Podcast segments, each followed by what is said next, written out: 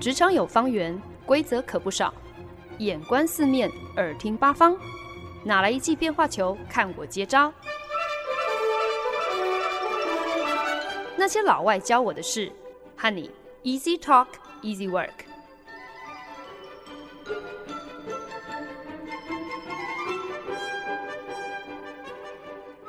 您现在收听的是《那些老外教我的事》，我是焕恩。一直以来呢，我都觉得所谓的大人。大概就是你要懂得投资理财，你要有在定期关注股市，你要知道报税的时候各种节税的小聪明。如果今天旅行的时候航空公司不小心把你的行李弄丢了，或者是班机忽然被取消了，你都能够非常镇定的来危机处理。然后呢，你对于生活品味要有所要求，可能对老歌金曲是如数家珍。对于咖啡啊、酒啊这些成人饮料，大概也颇有钻研。那 或许呢，就是因为我自己本身并不完全符合上述的所有条件，所以呢，我的潜意识里面始终都觉得我还是个孩子，我还不是一个成年人哦。那不喝咖啡，并没有在做投资，报税的时候宁可花钱找别人来处理，省事比什么都还要重要的我。如果真的想要有一个大人的样子的话，好像也只能够把重点放在以上项目当中唯一一个自己稍微比较有兴趣的主题，那就是酒。说来开年之后没多久，其实也已经曾经以醉酒为主题跟大家分享了一整集的内容哦。我 好像每一次当我灵感枯竭的时候，总是能够在酒精这个题目上头找到一丝曙光。那既然今天又要来跟大家聊聊关于酒的事情，所以呢，在这边就不得不再一次的温馨提示：未成年请勿饮酒，喝酒不开车，开车不喝酒哦。在节目当中，时不时会绕回酒的这个题材，真的，真的，我一定要郑重声明，不是我想要鼓励大家喝酒，不是。呃，也不是因为我自己爱喝哦。那不管你今天是不是跟我一样，好像很天真的会把品酒，懂不懂得品酒这件事情，跟你是不是一个成年人这个定义画上一个等号。我自己是觉得嗜酒这边是辨识的识，不是嗜酒如命的识哦。这个背后其实是有一些有趣的学问的啦。那我想，我可能之前在节目当中也曾经提到过，如果我们都能够同意，酒其实就是成人饮料的一种嘛。那以饮料来说，其实饮料的本质是是中性的嘛。所以其实关于酒的那些负面形象，都是人为的不知节制所所造成的嘛。毕竟，我觉得我们大家应该都可以同意，任何东西啊、都是过犹不及。再好的东西，今天如果过了头，都有可能要人命的。前阵子呢，跟几个朋友光顾了一间非常有特色的当地酒吧，那他们提供的是一个无酒单的服务哦。那基本上呢，就是按照客人的口味啊，还有喜好，现场来替你客制化一杯调酒。那我其中一个朋友就很坦白说，自己平常其实没有怎么在喝调酒，所以也不太知道自己喜欢什么样子的一个口味。这就让我想到，说来我自己对于酒的认识，也是在开始工作之后，嗯，开始会跟外国同事下班之后偶一为之的小酌之后，才慢慢得到一些启蒙的。最一开始的时候，其实我大多都是比较保守。因为真的不了解嘛，所以就是选择可能餐厅提供的啤酒啊，或者是白酒，就是 house wine。那其实啤酒跟白酒，这就最能够掩饰自己当时对于酒根本就没有个概念。我可能根本不知道种类之间有什么样的分别，也不知道怎么样子判断酒的品质好坏，甚至就连要去形容自己可能喜欢什么样子的酒。该用什么样的措辞啊，都不是很清楚哦。比方说，讲到红酒，很常听到呃，会形容红酒是 full bodied，就是所谓很饱满的酒体，这什么意思啊？根本不懂。那另外白酒呢，则是常常会有用 dry 这个字来形容，是是说这这一支酒很干吗？什么叫做很 dry 的白酒？那也是隔了一段时日之后，才慢慢领略到，原来形容一杯酒或是一支白酒很 dry，就是在讲这个酒喝起来涩不涩。第一次接触到调酒，好像是某一年夏天的周末，我我受邀到一个同事家做客。那同事呢，在厨房就准备了一个血腥玛丽的自助吧。我还记得我那个时候就非常的困惑，是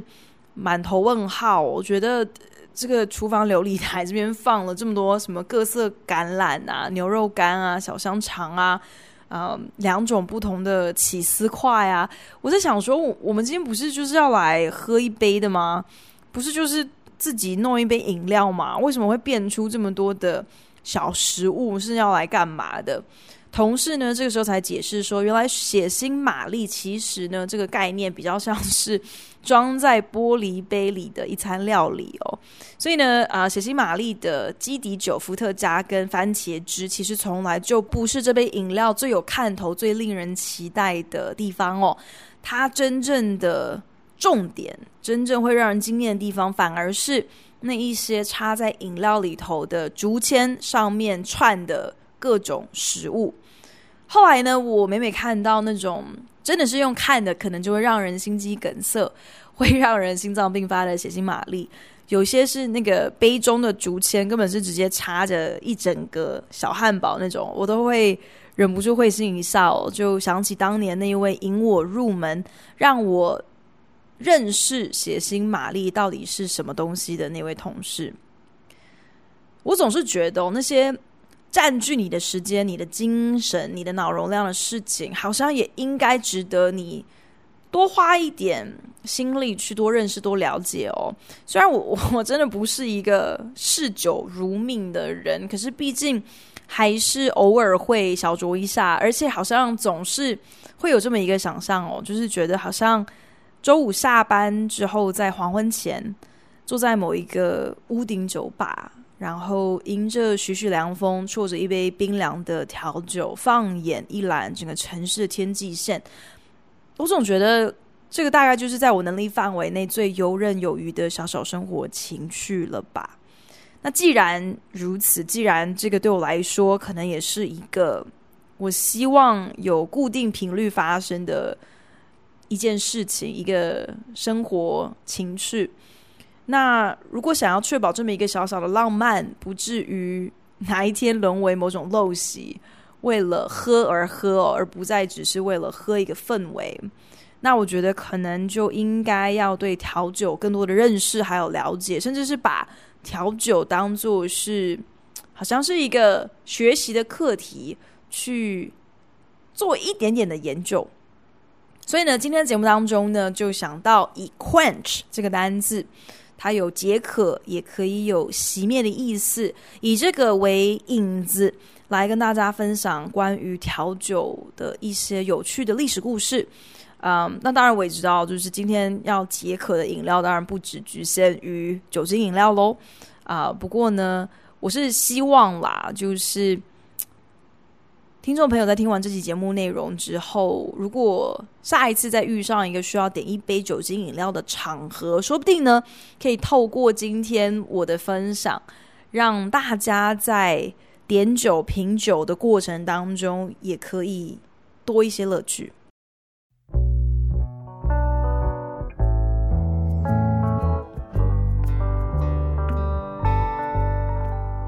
本节目由好家庭联播网、台北 Bravo FM 九一点三、台中古典音乐台 FM 九七点七制作播出。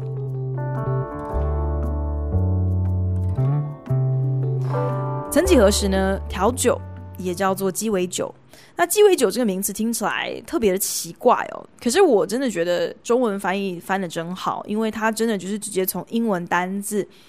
cocktail 翻译过来的。那 cock 就是有公鸡的意思，tail 当然就是尾巴喽，所以鸡尾酒翻得很好啊。至于 cocktail 这个英文单字又是从何而来的呢？其实呢，这始终是一个调酒界当中有颇具争议的一个未解的谜啦。有一个说法就是，过往 cocktailed 这个名词或是形容词是用来形容赛马场上那一些尾巴可能被修剪过或者是比较短的赛马。那后来慢慢就被拿来形容是赛场上的杂种马，其实就是有一种贬义词嘛。所以呢，就有些人推论啊，那调酒之所以变成是叫做 cocktail，应该是因为调酒本身也是一种不是很纯正的混合饮料嘛，也是把酒精跟糖啊、跟呃果汁啊或者是一些香料混合在一起。所以呢，就借用了这么一个形容混种马的形容词 cocktail，好像也挺合理的。也有另外一个说法呢，就是 cocktail 这个字的由来呢，其实呢是早期在美国纽奥良有一家知名的药房，那他们推出了一个很特别的以白兰地为基底酒的一个呃混合饮品。那它的特色呢，就是他们是把这么一个饮料装在法式的蛋杯里面。那这种专门装水煮蛋的小容器，其实现在在一些比较高档的旅馆啊，或者是西餐厅，你去吃他们的自助早餐的时候，有的时候你也会看到，就是有那种专门可以放一颗鸡蛋在里面的小容器。那它的法文名称就叫做 c o c k t e a cocktail，。那久而久之呢，美国人。就是法文发音不好，就变成了 cocktail。那又有另外一个说法呢，就是说，在美国仍然还是英国属地的时期，那那个时候的酒店的老板，他们都习惯将烈酒装在大木桶里面嘛。然后，当这些酒卖到快要见底的时候呢，酒店老板就会集结呃各个大木桶剩下的酒水。那这些等于是已经见底的，就是在最底层的酒水，呃，在英文里头，呃，通称叫做 tailings，就会把这些不同大木桶的 tailings 全部混装填满另外一个木桶，然后就会直接从这个木桶的塞嘴来装进呃杯子里头折价贱卖，等于是就是卖剩下来的酒的混合酒啦。而当时呢，木桶塞嘴就是木桶的插一根像水龙头的那个塞嘴，这个通俗的英文就叫做 cock。所以当时很多人，特别是可能经济条件不是那么好的劳动阶级，在下班之后到酒店就会指明说我：“我哦，我要喝 cocktail，意思就是要喝这些卖剩的酒混在一起之后比较便宜的这种混合酒。”那这三个说法当中，大家觉得哪一个是真的呢？现在就来替大家揭晓哦。根据一些历史学家的研究，最贴近事实的说法，竟然还真的是跟赛马有一些关系。可是呢，实际的由来对于那些可怜的马匹而言，好像是更加的残忍。原来呢，在十八世纪的赛马场上，参赛马匹的尾巴呢翘得够不够高，在当时被看作是一种这个马它有没有精神体力是不是够充沛的一个表现哦。所以呢，很多的选手他们就会自创一些偏方，会故意刺激马的屁股哦，就是为了要让他们的尾巴可以像冲天炮一样一柱擎天哦。那当时的一些。其实根本就是虐待动物的手段，就是包含把像是胡椒粉啊，或者是姜啊塞进马马屁股里面，就为的是要让这些可怜的赛马可以精神为之一振，这样子尾巴就会自动竖起来。那那些下注的人就可以从这个小小的线索来决定说，哎，哪一个马的这个胜算比较高，我就下。压哪一匹这样，也因此呢，cocktail 在第一次作为形容调酒的名词正式出现在十九世纪的一份美国报纸当中的时候，强调的就是这是一杯能够振奋人心的饮料。它的主要材料就是水、烈酒、糖，还有苦精。苦精 bitters 其实就是有点像是嗯草药酒啦，就是最常见的。就是会用一些像是呃龙胆草啊，嗯，这样的一些，为了要提升呃调酒的口味还有层次的一个一个香香料。那如今调酒的定义呢，其实更加广泛哦。如果大家有点这样的饮料的话，就会知道现在的调酒真的是日新月异，有使用的材料当然也就不只是局限于呃以上提到的这四样。可是呢，这种振奋人心的饮料，并不是工业革命之后的产物啊。说起来，调酒的历史其实呢，可以追溯到千年前的古文明。诶，从最早的古文明美索不达米亚到埃及到罗马帝国，其实呢，都曾出土不同的器皿。那考古学家呢，就在这些容器当中呢，有检测出，呃，有一些酒精跟其他的材料，像是香料啊、药草啊、水果等等混合的残留物。可见得呢，很多前人早就在测试各种不同发酵酿造酒精饮料的手法，以及如何加入不同的材料，还有调味，让酒精饮料的口感可以更丰富、更有层次。这样的实验精神呢，可以说是完全不分年份或者是种族的。在十七世纪大航海时代的时候呢，英国人当当时就发明了所谓的 punch，其实就是英式调酒啦。那那个时候，东印度公司的水手们他们在往返英国跟印度的航线上就发明了这么一个饮料。那有一个我觉得很有趣的说法，就是为什么叫做 punch 呢？因为呢，punch 刚好跟印度话里面一二三四五的五数字五是有谐音的。那讲到这边，大家应该就也猜到了。那为什么要跟印度话里头的五以它的谐音来替这个调酒命名呢？就是因为 punch 这个英式调酒通常是采用五种的原料：酒、水、糖、柠檬。外加可能是茶，或者是另外一种什么样子的香料。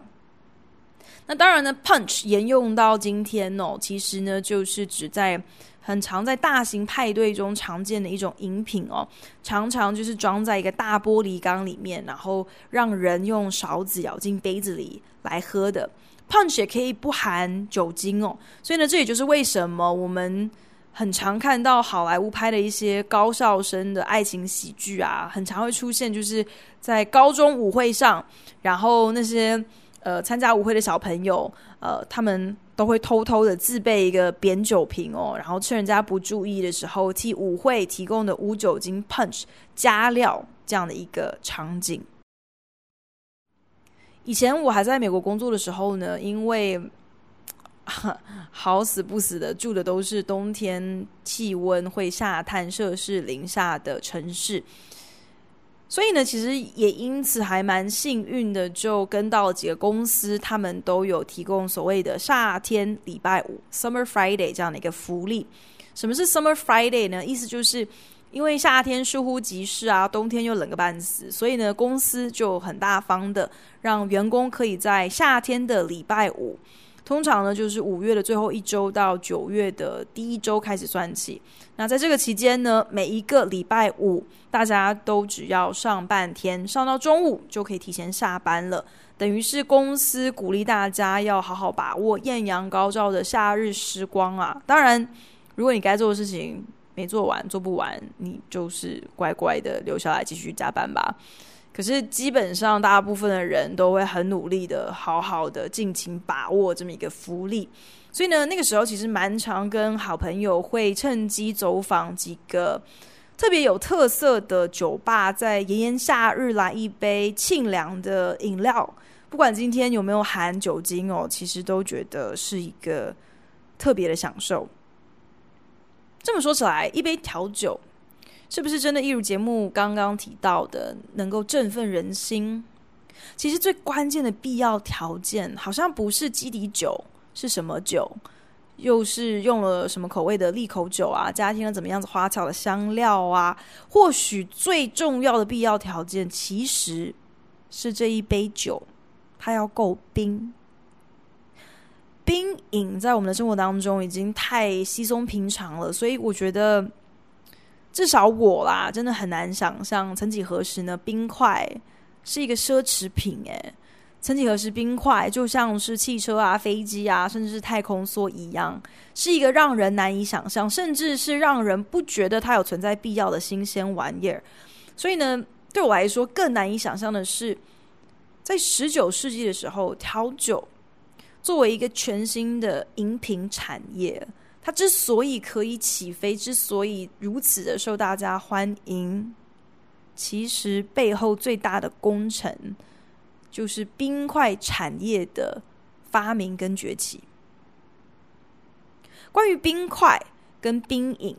再一次的有点让我跌破眼镜的是，他们的历史也可以追溯到埃及跟罗马帝国。耶，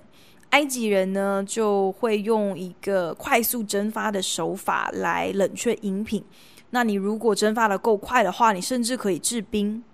而早期在罗马帝国。呃，当时比较富有的罗马人跟希腊人，他们其实就已经知道要建造冰窖，好来存放从阿尔卑斯山上运回来的冰雪哦。那他们当时也只能够就是用稻草啊，还有木头，呃，作为隔绝跟保温的建材。据说呢，十六世纪的法国宫廷更是喜欢在宴请国外使节的时候，在长长的餐桌上。以大量的白雪来冰镇饮品哦，用这样子一个手法来炫耀异国的财富。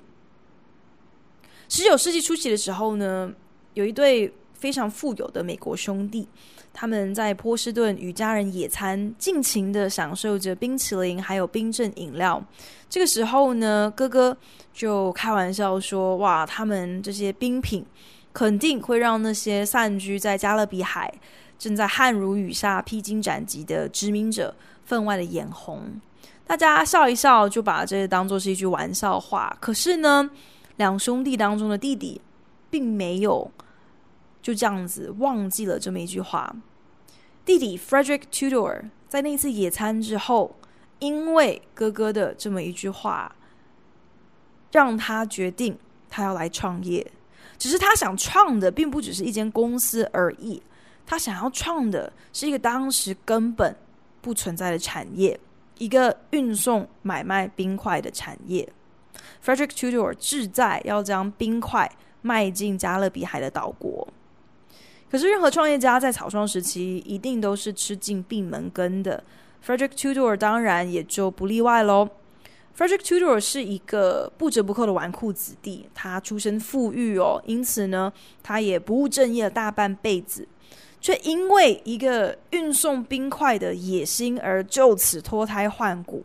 他先说服了自己的哥哥一起合资创业，预备要将八十吨的冰块从美国东岸运到加勒比海。因为呢，Frederick Tudor 深信当地人只要喝过一杯加了冰块的饮料，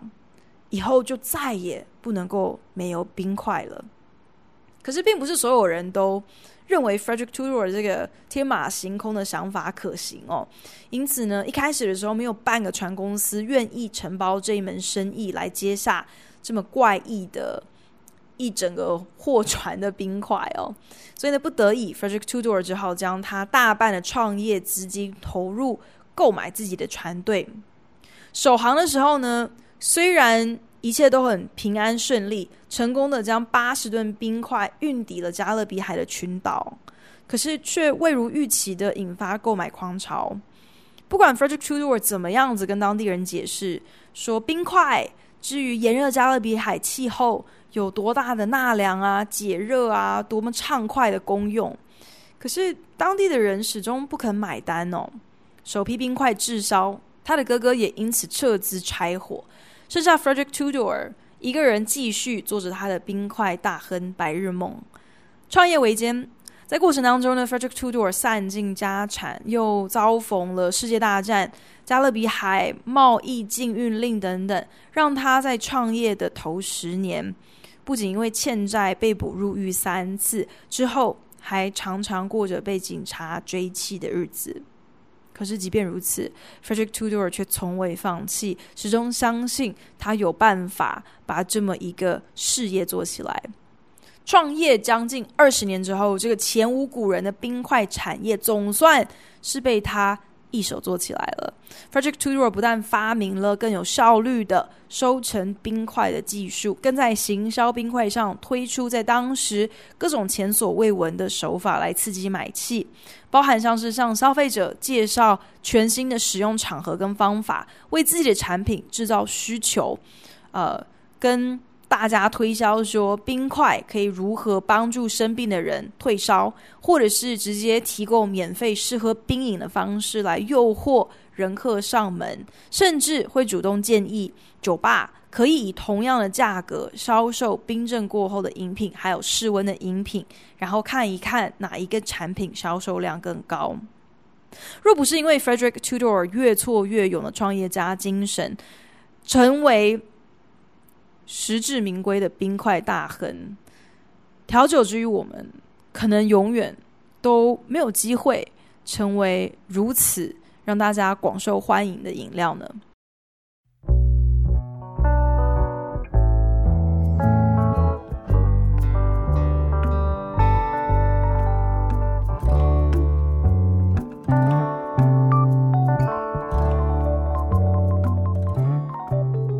您现在收听的是《那些老外教我的事》，我是节目主持人焕恩。每次我在看台湾偶像剧的时候啊，只要剧情出现，可能剧中角色跟什么友人聚餐，然后举杯喝酒，或者是只是他们自己在自己家的沙发上吃宵夜啊，配个啤酒，有这样的桥段出现的时候，荧幕左侧就会跑出警语哦，提醒观众喝酒有害身体健康。我每次看到的时候，我都觉得。这不是常识吗？这这是不是太多此一举了？是把观众都当笨蛋吗？可是在这边，为了也要做一个负责任的媒体人啊、因为本周节目跟大家聊到涉及调酒历史跟一些冷门小知识，所以呢，在这边也还是要很郑重提醒听众朋友：未成年请勿喝酒，喝酒过量伤身，喝酒不开车，开车了就请你不要喝酒。本周分享的单字是 quench。有解渴或者是熄灭的意思。那以这个单字作为一个引子，就顺势的跟大家聊一聊其中一个解渴的饮料，就是调酒。那调酒背后其实有很多很趣味的冷知识。冷知识，我刚才才跟大家分享了冰块历史，真的，这真的是名副其实的冷知识。好，那刚才也是个冷笑话。我也知道，其实喝酒真的不见得是最为解渴的饮料。可是呢，脑中却还是会一直出现夏天来一杯冰啤酒的画面哦。即便其实我自己真的从来就不是一个爱喝啤酒的人，不过呢，可能因为新加坡四季如夏嘛，就是永远摆脱不了夏天呐、所以始终都让我会一直有一种哇，这个天气好像很适合去哪喝一杯这样的一个连结哦。刚刚在节目当中花了一点时间跟大家介绍了冰块产业的开山鼻祖跟这整个进程哦。除了想要跟大家提供一点调酒背后的冷知识之外，嗯，可能大家会觉得这好像有点岔题，有点离题了，觉得冰块好像跟调酒没有什么太大的关系啊。但是大家就有所不知了，这关系可大了。注水。Vodka Martini, shaken, not stirred. 刚才听到的这句话，就是英国第一风流情报员零零七詹姆士庞德的经典名言：“伏特加马丁尼手摇的不要搅拌。”可是这这到底是什么意思啊？手摇的跟搅拌的差别在哪里？差别。其实就是在冰块融化的程度，会影响饮料本身的酒精浓度。如果你身边有认识一些比较龟毛的调酒师，那可能就会知道哦，在调制鸡尾酒的过程当中，手摇其实会大幅的稀释酒精，所以很多调酒师是不会用手摇的方式来准备调酒的。甚至会有点鄙视零零七，觉得是什么风流倜傥的詹姆士庞德，他不过就是个酒量差还要装潇洒的小嫩咖。手摇调酒基本上呢，就是将酒精跟冰块放在手摇钢杯里，摇晃一阵之后呢，将冰镇过后的酒倒进室温的玻璃杯。搅拌呢，就是将酒精跟冰块放在杯中搅拌之后，再将酒倒进室温的玻璃杯。根据实际实验之后发现，同样分量的酒跟冰块，分别经过三十秒钟的手摇或者是搅拌之后，这下。就发现两者是有很大的差别的。首先，手摇调酒的温度降至摄氏零下一度，而搅拌过后的调酒只降到了摄氏三度。可见的手摇调酒可以让酒冰镇的比较冰。可是这同时代表着什么呢？意思就是手摇的过程当中，这些冰块能够吸收更多的热能。也因此，这意味着手摇的过程当中也会融化比较多的冰块。果不其然，在测量液体总重的时候，就发现搅拌过后的调酒因为冰块溶解，所以呢总重量增加了百分之二十二左右，这还蛮合理的。可是呢，反观手摇过后的调酒，这一杯。液体的总重量竟然增加了高达百分之六十五，哎，意指呢，手摇过后的马丁尼有超过一半其实根本就只是冰开水而已。所以果然，詹姆士庞德他的特调马丁尼根本就是不会喝酒还要装帅的人的最佳选择啊。又或者，好啦，如果听众朋友有一些是詹姆士庞德的死忠粉丝，那我可能在这边替零零七找一个台阶下，就是可能呢选一个这么被稀释掉的饮料，主要是为了可以让他保持潇洒形象，继续这个很很轻松的融入他常常必须要融入的那种声色场所，可是又不至于让他在执勤在跟监的时候。烂醉这么一个小小的折中的小撇步了啊，不过就是一个准备调酒的手法，稍微做一些变化，竟然能够因为冰块而彻底改变一杯酒的质地还有口感。可见得呢，调酒从基底酒材料，甚至到温度，还有制作的手法，都是大有学问的。所以啊，下次如果听众朋友跟身边的友人出去小酌，你真的不知道要点什么的话，不如就比照詹姆士庞德的选择吧。Martini shaken, not stirred，听起来既潇洒又内行。虽然其实真正的行家知道，你今天不过是用了很多个自，点了大半杯带一点点酒精的冰开水而已。最近呢，总算是让我找到了几个朋友愿意跟我在新加坡踩点哦，去光顾几间榜上有名的特色酒吧。那其中一间呢，让我是特别的惊艳哦，因为当朋友开口问他们说：“诶，听说你们有一些所谓的当地的特色调酒是什么啊？”这个时候才知道，原来这间酒吧竟然有所谓的咖喱拉沙口味的调酒。而且呢，还有印尼料理当中最经典的斑斓叶黑糖椰奶冰品口味的调酒，只能够说，如今已经有超过两百年历史的调酒产业，真的是推陈出新，各种新花招让人目不暇给。而调酒真的已经不再只是用水啊、糖啊、酒啊跟苦精这么简单的四元素而已。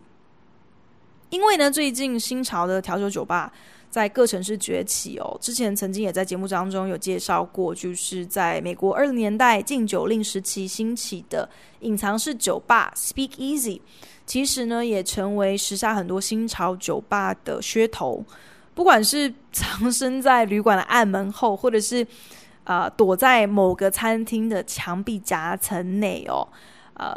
，Speak Easy 的受欢迎，象征着其实今天。所谓享受一杯调酒这样的一个体验过程，真的已经不再只是局限于当你举杯豪饮的那一刻哦，反而是从找到酒吧、找到入口、进门坐下来点餐到酒来了喝下去，呃的整个一个过程哦。不过说到对于调酒的学问，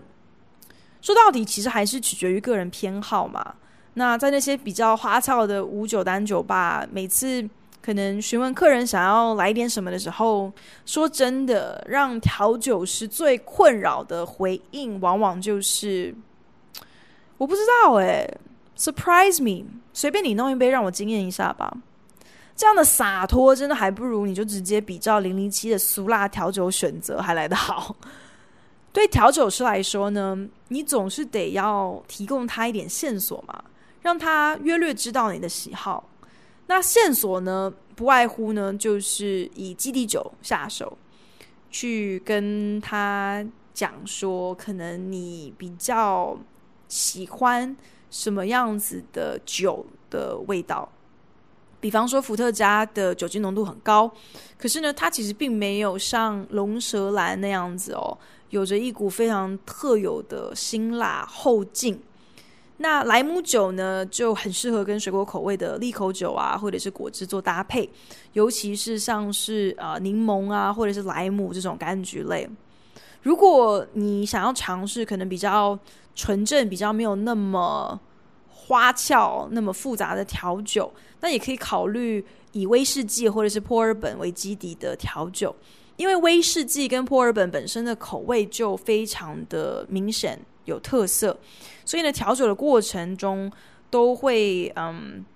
比较使用一些香料，主要是为了可以让啊、威士忌跟波尔本他们这这种酒本身的特色可以更被凸显，比较不会加太多乱七八糟的东西去抢了基底酒的风采。那当然，如果你对于基底酒不是那么的了解，或是其实你根本就不是那么在乎。那能够提供给调酒师的线索二，就是你喜欢的口味，比方说你是比较喜欢水果香甜呢，或者是比较想走一个酸涩的路线哦。当然，无酒单的风险不外乎就是调酒师可能还是没有办法百分之百调出合你心意的饮料。那。在新加坡呢，其实这边的调酒是出了名的轻量级哦，意思呢就是酒精可能只给你正常调酒的大概三分之一的比例吧。可是呢，不好意思，这边的调酒价格却是重量级的，往往呢比纽约的行情还贵上个三分之一哦。所以呢，你想要在新加坡喝到一杯令人满意的调酒，可能技术层面上的难度又更高一些。我的朋友在其中一个酒吧就跟很热心的调酒师沟通了老半天哦，结果呢，最后送上来的饮料，他一喝下去之后，整个表情就垮掉，皱着眉头说：“呃，这这根本就是一杯稀释过的葡萄柚水。”这个评价得到我们整桌人的认可之后呢，那刚好调酒师又绕回来，然后就是。要关心我们对饮料是不是都满意呀？有没有哪里是他可以调整的啊？朋友这个时候毫不留情的就告诉调酒师说：“嗯，这杯喝起来就像是一杯水。”调酒师当下，我觉得他的那个脸好像有点中风抽筋一样哦，可是还是很镇定的，就是希望朋友可以多加说明一下，到底是哪里不合他的意。可不可以再更多形容一点？他可以回去做调整。那朋友其实平常也没有怎么在喝调酒，所以除了跟调酒师说这喝起来就像是一杯水以外，他真的没有办法更具体的去解释到底哪里他不满意。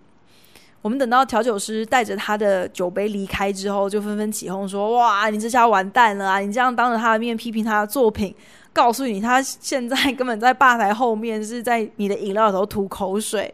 或者是不然等到账单等下来了，他调整完后的你的这杯饮料可能就直接变成双倍价钱这样。早知如此，我觉得搞不好朋友在一开始的时候就应该直接叮咛人家：stirred, not shaken，请搅拌。不要手摇，因为我来这边不是想要喝半杯冰开水，谢谢。感谢您的收听，希望您听完这一集有一些收获。如果有任何建议，或是听完有什么样子的心得，都希望你可以在 Facebook 上搜寻那些老外教我的事，来跟我分享哦。对了，如果您是用 Apple Podcast 听这一集的话，请帮我评分五颗星或留言。如果您是用 Castbox、Spotify 等 APP 平台收听，也请你帮我分享给您的朋友。那我们就下一集再见喽，拜。Bye.